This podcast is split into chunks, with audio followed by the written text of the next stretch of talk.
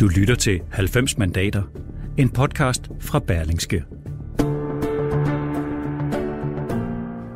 Som erhvervsleder synes jeg, at valgkampen indtil videre har båret præg af, at vi taler rigtig meget om, hvordan vi skal bruge pengene, og i mindre grad om, hvordan vi skal tjene pengene. Sådan lyder det fra topchefen Peter Holk Nielsen fra Novo Sims, som sammen med syv andre topchefer i dag er ude i Berlingske på forsiden af noget så dejligt som en papiravis, og fortæller om, hvad de ser øh, er problemet i den valgkamp, der kører lige nu. Han siger, man sidder med den fornemmelse, at kronerne kan trilles og bruges tre eller fire gange, men der, hvor jeg kommer fra, kan de kun bruges én gang. Velkommen Thomas Larsen. Tak skal du have. Som er politisk kommentator her på Berlingske. Otte topchefer, samlet front, midt i en valgkamp. Hvor markant er den her udmelding?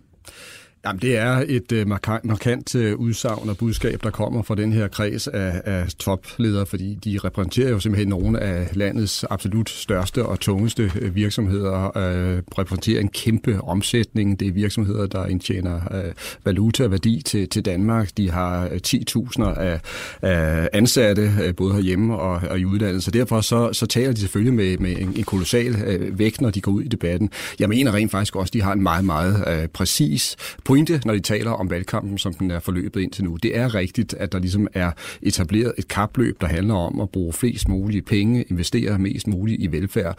Og det er selvfølgelig noget, der skaber nervøsitet rundt om i erhvervslivet, for de håber simpelthen, at man solder de gode, øh, eller de, de frygter, at man solder de gode tider væk. Hvor er det, vi har set det indtil nu i valgkampen? Jamen, det er meget tydeligt, fordi hvis man øh, ser sådan helt overordnet på det, så kan man sige, at vi har været igennem nogle øh, valgkampe her i, i, i de senere øh, år, både 2011, som jo decideret var i krisens tegn, finanskrisens tegn, men sådan set også lidt i, i, i 2015, hvor vi selvfølgelig var på vej ud af krisen, men hvor der alligevel var en, en rest krisebevidsthed tilbage, så handler den her valgkamp simpelthen om, at nu går det bare for rygende i Danmark, og der er råd til det hele. Og helt konkret, der kan vi jo se det i de udspil, der er kommet fra Venstre for eksempel, altså statsministerpartiet, Lars Løkke Rasmussen, han har været ude og udlove et, et velfærdsløfte, som han taler om, som jo handler om, at han vil øh, investere ganske markant i velfærden i de kommende år. Og ser vi på den øh, økonomiske masterplan, som godt nok ikke er særlig øh, præcis eller særlig detaljeret, men som er kommet fra Socialdemokratiet, så handler den jo også om velfærd. Den handler om at investere mest muligt og bruge øh, råderummet sådan helt til grænsen. Men er det simpelthen markant anderledes end andre valgkampe? Fordi valgflæsk er jo ikke ligesom noget, vi har fundet på i går. Nej, det er mildest talt ikke en ny øh, ting. Det er noget, man har tykket på i rigtig mange valgkampe i, i, i tidens løb. Men der er virkelig sket et, et skifte, altså også på grund af selvfølgelig de gode øh, konjunkturer. Det går rigtig, rigtig godt for dansk øh, økonomi. Det er alle eksperter øh, herhjemme enige om, og det er jo sådan set også de øh, evalueringer, som der kommer fra de store øh, internationale tænketanker og institutter, der kigger på dansk øh, økonomi. Men, men, men det, der jo er sagen, det er, at i de gode tider, der skal man jo så også passe på, at man ikke kommer til at underminere økonomien, så den ikke er robust nok til de dårlige. Og jeg tror, det er i virkeligheden det, der er hovedbudskabet fra erhvervslivets top, det her med, at vi må ikke solde det op nu. Vi skal blive ved med at konsolidere vores økonomi. Vi skal blive ved med især at investere i det, der er fremtidsrettet, det vil sige uddannelse, forskning osv.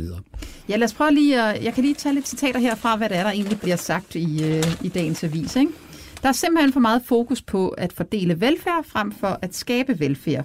Sådan lyder det fra Mads Nipper fra Grundfos. Øh, han taler om, at det er et problem, at man ikke tiltrækker nok udenlandsk arbejdskraft. Øh, vi er nødt til at... Øh, øh, hvordan, nu skal vi lige have det her. Skattetrykket er en af de ting, de nævner. Øh, Lars Peter Søby, som er fra Covi, siger, at vi er nødt til at lægge forretningen der, hvor man kan få arbejdskraften. Det er ikke en trussel. Det er bare sådan, det er at drive virksomhed, siger han. Så han, han har skattetrykket, arbejdskraft. Så er der nogle andre ting, for eksempel øh, forskning og uddannelse. Det er Novo Nordisk, der kommer ind på det. De siger, at gevinsterne af investeringerne er meget langsigtede. Det ændrer bare ikke på, at forskning er vigtig, og at stærk forskning i høj grad er grundlag for vores vækst. Han nævner også uddannelsesområdet, og klimadebatten er et andet område. Mads Nipper for Grundfos der siger, jamen altså, der bliver talt rigtig meget om klima. Jeg synes, der er meget råben højt om, hvem der er mest klimavenlig, men ikke så meget substans bag. Det glæder jeg mig til, at der kommer. Hvad kendetegner de områder, som de står med her?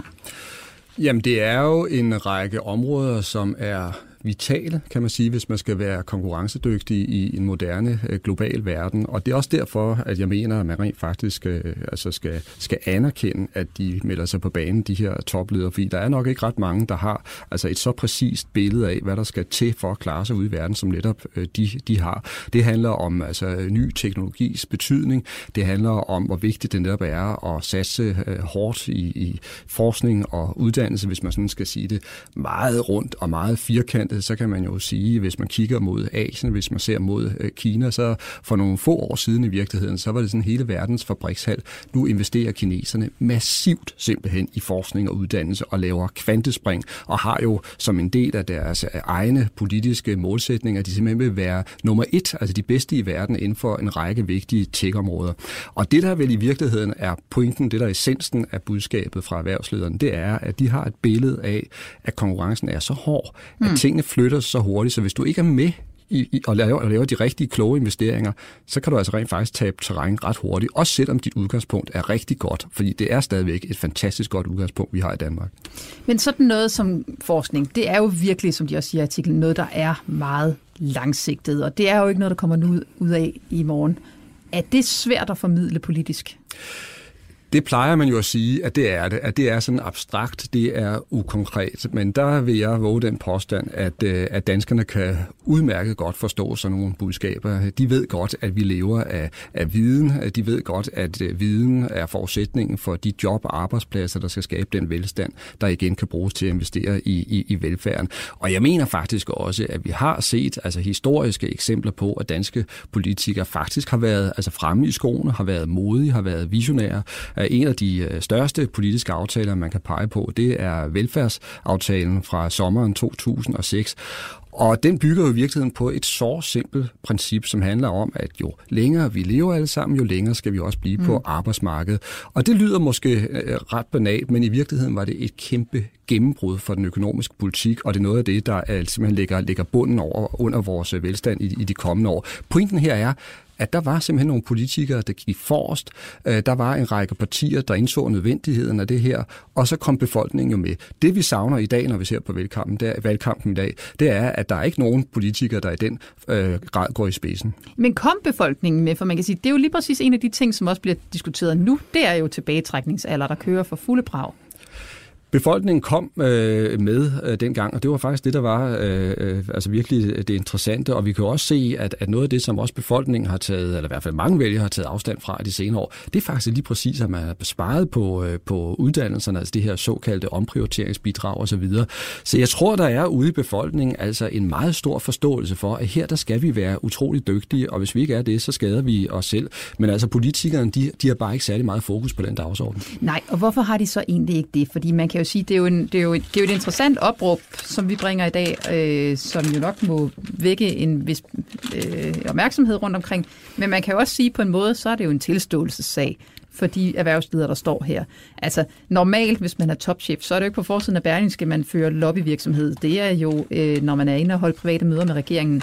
Har de, øh, har de tabt deres, deres egen dagsorden?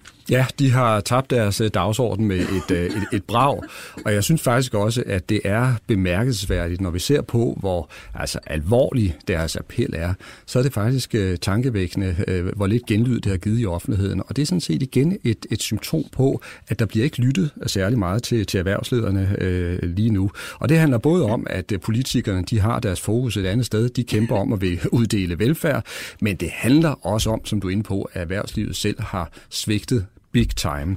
Jeg mener slet ikke, de har brugt nok tid på at være i offentligheden og kæmpe deres øh, dagsordner i, uh, igennem. Uh, jeg synes også, det er symptomatisk, at hvis vi ser på landets største erhvervsorganisation, Dansk Industri, ja, så har de rent faktisk stået uden topchef, altså mm. i mere end et halvt år, og den nye topchef, Lars Sandal, vil først altså tiltræde til, til efter sommeren. Det er meget sigende for, hvor lidt erhvervslivet har fyldt. Hvorfor er det blevet sådan? Jamen, jeg tror, der er flere øh, årsager øh, til det. Altså, jeg, jeg, jeg, jeg vil sige helt generelt, der mener jeg, at, øh, at det kendetegner mange topledere, at, at, de, at de bruger ikke nok ressourcer på at gå ind i den offentlige debat, og på den måde være med til at, at forme rammevilkårene, og også forklare om de øh, udfordringer, øh, Danmark står overfor. Jeg kan lade være med at, at nævne, at øh, for nogle år siden her, der har vi jo haft en, en faktisk ret vigtig debat, der handlede om, hvordan Danmark skal skal ruste sig til fremtidens teknologier. Uh, Lars Løkke Rasmussen han nedsatte Disruption-rådet, så der var faktisk ved at komme gang i, i en debat. Det var en debat, der faktisk i ekstrem grad blev drevet frem af to erhvervsledere, sådan som jeg ser det i dag. Det var mm. nemlig Niels Bjørn, som i dag arbejder for Lego, og så var det Jim Hagemann Snabe, som jo er formand i AP Møller øh, Mærsk. Men det, der jo også er tydeligt, det er, at når sådan nogle aktører ligesom trækker sig, også fordi de skal passe nogle meget store virksomheder, så er der ikke rigtig andre til at tage over. Mm. Men det er jo interessant, hvis man kigger i Blå Blok. Der er jo partier, der er jo adskillige partier, som slår sig op på at være meget erhvervslændende. Altså, hvis man er konservativ, så er det jo meget direkte. Hvis man er venstre, så er der jo en klar dagsorden, liberal alliance. Der burde jo være masser af spillerum, og endda så meget forskel, eller så mange partier, at der også er mulighed for at lægge afstand på den ene dagsorden på den anden dagsorden. Det er en god pointe, du har der, men der kan man jo også mærke i erhvervslivet, at der er en enorm frustration over, hvordan nogle af de politiske partier i Blå Blok så har varetaget de her vigtige mærkesager. Fordi sandheden er jo, at vi har været igennem nogle meget store og meget komplicerede øh, politiske forløb øh, i efteråret 2016 og i efteråret 2017, hvor det netop var nogle meget store reformer, øh, skatteplaner osv., der stod i centrum. Og der må man jo bare konstatere her efterfølgende, at magtkampene inde i øh, Blå Blok antog sådan en karakter, så det hele faldt til jorden med, med et brag. Så derfor så sidder erhvervslederne også med en dyb skuffelse skuffelse over det, de har været vidne til på Christiansborg.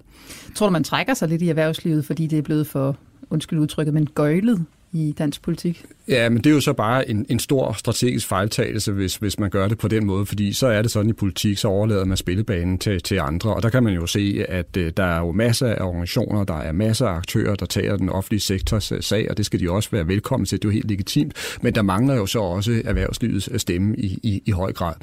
At nu siger uh, Lars, Søby, Lars Peter Søby, undskyld, siger her i avisen i dag, når jeg skal interviews af dig, så ved jeg på forhånd, at jeg skal bryde igennem den barriere, at folk vil sige, han er bare en bandit i habit.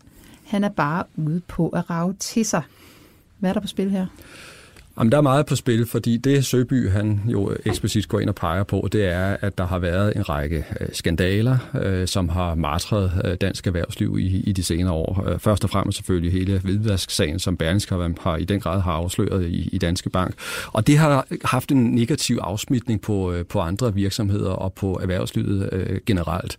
Derudover så har der jo også været den her debat om de til tider nogle gange uforståelige øh, lønninger og håndtryk, ikke, som øh, der er enkelte topledere, der, der får. Så på den måde, så, så har det været med til at svække erhvervslivets øh, stemme, og det, det er selvfølgelig noget, som de skal være øh, bekymrede over, og som de også bliver nødt til at forholde sig til. Hvordan, hvordan gør man, altså nu gør man egentlig det? Du er jo sådan en, der ved, hvordan det foregår inde bag Christiansborgs tykke mure. Hvordan foregår sådan noget lobbyarbejde i praksis?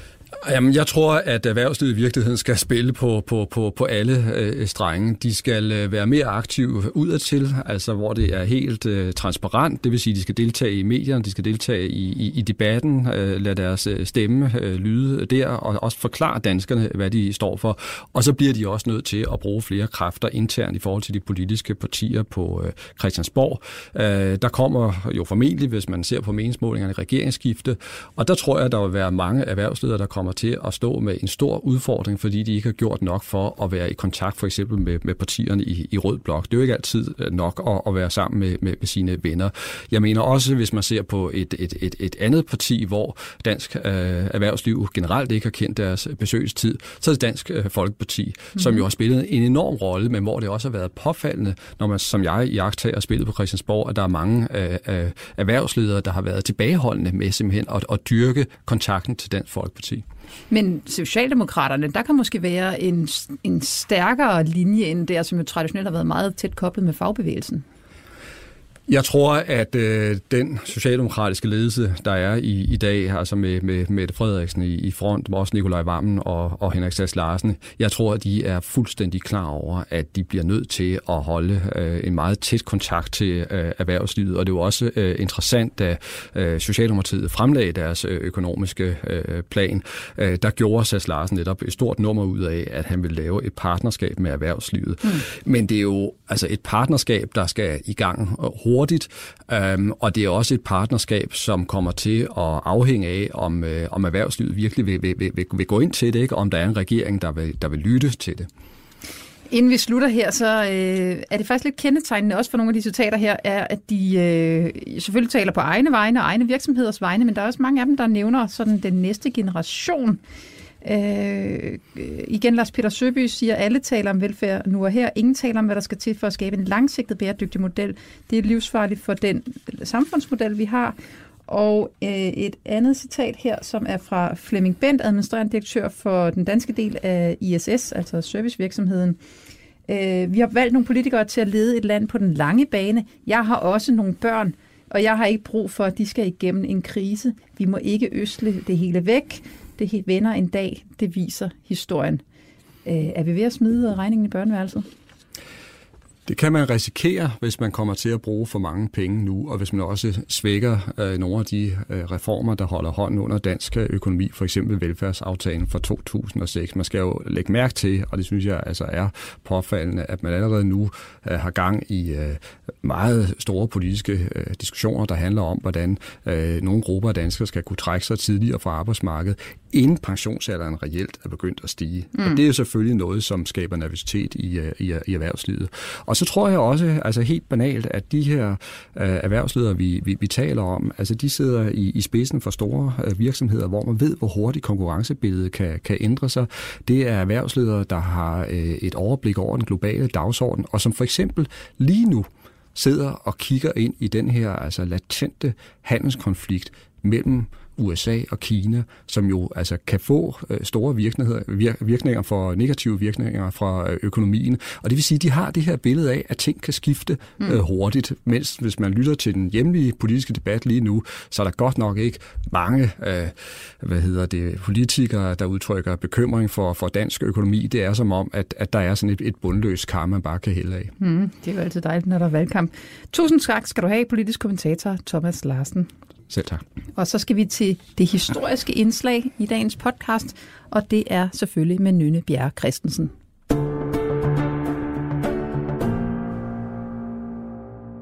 I dag handler vores historiske kapitel her i 90 mandater om det nærmest ikoniske formandsopgør i Socialdemokratiet den 11. april 92, hvor næstformand på Nyrup Rasmussen væltede den siddende formand Svend Augen på en kongres i Vejle, der kun havde et, og det var lige akkurat det her punkt på dagsordenen. På det tidspunkt havde Augen været formand for Socialdemokratiet i små fem år siden øh, 87, og han havde faktisk leveret en historisk stor valgsejr til S. Ved valget i 90 fik Socialdemokraterne nemlig 37,4 procent af stemmerne. Og det var et meget højt stemmeantal.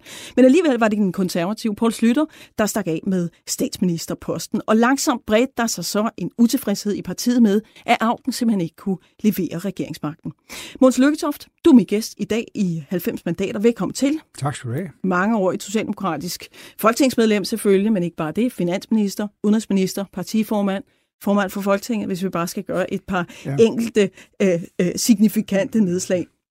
Du støttede jo øh, Nyrup i formandsopgøret, øh, og skal dels hjælpe mig med at fortælle historien sådan historisk set, men selvfølgelig også prøve at svare på, hvorfor det var så traumatisk at have et formandsopgør i Socialdemokratiet, for det var i hvert fald meget usædvanligt. Hvis vi lige skal starte med det sidste først, hvorfor gjorde det så så ondt? Fordi man ikke havde prøvet det før. Man havde ikke været ude for, at øh, en, en siddende formand blev udfordret på den måde, øh, og at et flertal af partikongressen og medlemmerne jo på den måde afgjorde, at det skulle være en anden formand. Mm-hmm. Og det skabte en masse øh, dårlige stemninger, som det så noget at komme over. Man kan sige, man kom jo over det grundlæggende, fordi Svend Augen udkom jo så som en meget succesrig uh, miljø- og energiminister ja. i Nyrups regering, og vi havde et udmærket samarbejde uh, i, i uh, den der uh, gruppe, uh, som var på begge sider af, af opgøret i 92 efterfølgende. Ja. Men, men hos mange var det her for meget. Det er der ingen tvivl om. Øh, og, og jeg vil også sige, at de af os, der engagerede os i det, øh, var også meget bekymret for, hvor dybe øh, skæld det mm-hmm. ville efterlade at gøre det. Men vi mente altså, af mange forskellige grunde, som vi kommer ind på, at det var nødvendigt. Ja, og lad os så prøve at spole lidt tilbage og zoome ind på nogle af de ting, som, øh, som rent politisk gjorde det nødvendigt. For man kan sige, substantielt kunne det jo godt være svært at se politisk forskel på Augen øh, og Nyrup. Men hvad var så ligesom kerneårsagerne til, at Augen måtte væk efter din opfattelse? For det må du jo i hvert fald have indset i løbet af i hvert fald 91, øh, slutningen af 91. Ja, problemet var, var det, at selvfølgelig, som du nævner, Augen havde leveret, vi havde i fællesskab leveret et meget flot valgresultat i 1990, men det var også smertefuldt på den måde, at det var første gang, Socialdemokratiet var blevet så stærkt, mm. uden at få regeringsmagten. Og det hang sammen med, at vi ikke på det tidspunkt kunne få, vi kunne få støtte fra SF, men vi kunne ikke få støtte fra hverken CD, som var et vigtigt midterparti på det tidspunkt, eller de radikale, som vi tidligere havde været allieret med så meget i historien. Og hvorfor ville de ikke med over jeres folk? Altså, de, var, de, var vel, de var vel for det første tilknyttet til Slytters person, og, og, og jeg tror, så længe Slytter sad der, øh, var det vanskeligt at se de to partier flytte sig. Men det blev så den næste diskussion. Mm. Øh, holder Slytter hen over Tamilsagen?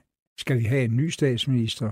Og er chancen der så for, at Socialdemokratiet øh, kan få vundet nogen af et eller flere af de der midterpartier over på vores side. Ja, fordi på det tidspunkt ligger Tamilsagen jo ligesom og bobler og bobler og bobler. Hornslets rapport kommer først øh, knap et år efter, efter, efter formandsopgøret, men, men ved I allerede på det tidspunkt, der kommer altså et regeringsskifte? Altså, det kunne vi jo ikke vide 100 procent. Vi, vi, vi forventede faktisk, at uh, Tamilrapporten kom meget tidligere. Mm-hmm. Den, den trak ud. Men, men, men, men, men det vi var klar over, det var, at der var meget stor sandsynlighed for, at Slytter blev trukket med ned af det der, selvom det selvfølgelig ikke var ham, der var den hovedansvarlige. Det var jo Nien Hansen ja. som justitsminister. Men, men den sandsynlighed var der, og så ville spørgsmålet være, kan man i den situation få lavet et nyt flertal med nogle af midterpartierne? Fordi det er slet ikke sikkert, at det udløser valg. Det kan godt være, at man bare vil prøve at indsætte en anden statsminister i stedet for Slytter, hvis han går ja. af. Og det ville så være i den situation Henning Dyremose, som var finansminister. Ja. Men, men, men hvad fik jeg til at sige, at Augen heller ikke ville kunne samarbejde med for eksempel Nils Helvig efter Slytter? Ja, men der skete øh, en, en hel masse ting. Jeg skal prøve at gøre det meget, meget kort. Men, men, men der var også der var også interne brydninger i Socialdemokratiet, som havde at gøre med uh, Rit Bjerregårds uh, såkaldte lejlighedssag, og de nye fronter, det skabte men, men først og fremmest... Det... Ja, altså, hvis vi lige skal samle op, så, så afskedede øh, Augen hende jo som gruppeformand ja. efter den lejlighedssag, og du har fortalt mig, at det var der jo egentlig enighed om, men hvorfor kom det så alligevel til at være en sag, som, som Augen blev straffet for? Der var selvfølgelig ikke enighed, men der var, det var nok sådan de allerfleste, der på det tidspunkt mente, at den skulle hun have sørget for at løse, og, og, og derfor var der ikke nogen modstand af betydning mod, at hun blev afsat som gruppeformand. Men det, det viste sig, var jo, at øh, Augens formandskab hvilede i meget høj grad på, på Rik Bjergårds støtte, øh, og at der, der opstod en, en, en, en hurtigt, en ret kaotisk ledelsessituation med, med, med, med Svend Augen alene. Mm.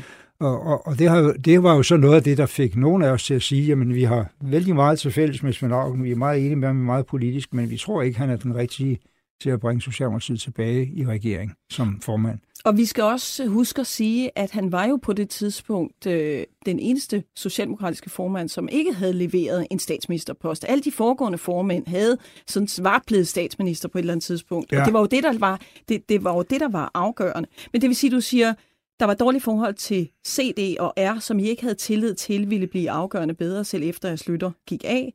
Øh, der var lejlighedssagen med Rik Bjergård, som splittede partiet og som svækkede Augens, øh, øh, Augens øh, opbakning. Hvornår indså du personligt, at det ikke gik med Augen og begyndte at berede jorden for, for Nyrup?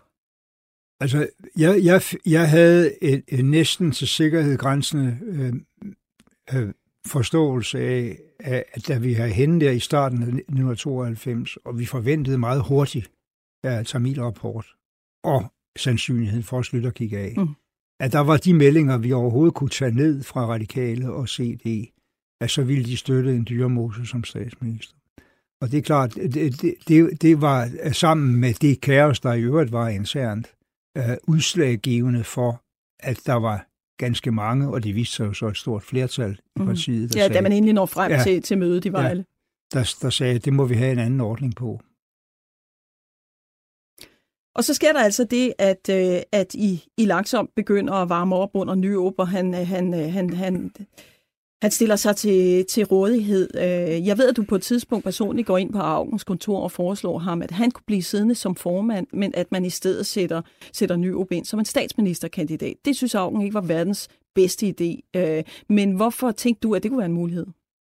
Jamen altså, det, det her var jo ikke sådan et, et, et forsøg på at udrense Svend Augen. Jeg tror, vi alle sammen havde et stærkt ønske om, at han stadigvæk var en del af, af det, der skulle drive Socialdemokratiet frem. Men det var, det var et spørgsmål om at positionere os sådan, at vi med stor sandsynlighed efter den længste pause øh, siden Stavning, Og det bedste valg. og det bedste valg øh, siden Anker i hvert fald, Mm. øh, kunne, kunne komme tilbage i regeringen. Og så var der altså, det vil jeg godt sige, øh, øh, meget, øh, vi havde haft vanskeligt ved at, at argumentere øh, mod, at det var meget ubehageligt med Palle Simonsen, hvis han stadigvæk havde været der som, som ny statsminister. Han forsøgte Slytter faktisk at bringe position i 1989. Det ville have gjort os øh, vanskelighed, vanskelighederne for os med at overbevise nogen om, at vi skulle have en, en anden side til Ja. vanskeligere. Ja. Men Dyrmose var, øh, som sagt, diplomatisk, øh, meget konfrontatorisk, øh, og, og, og, og efterhånden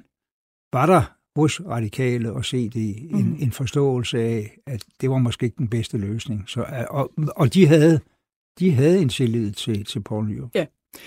Så lad os bare lige her til sidst snakke en lille smule om, hvad der så foregår den 11. april i, i, i Vejle. Nyrup vinder med 359 stemmer mod Augens 100, 187.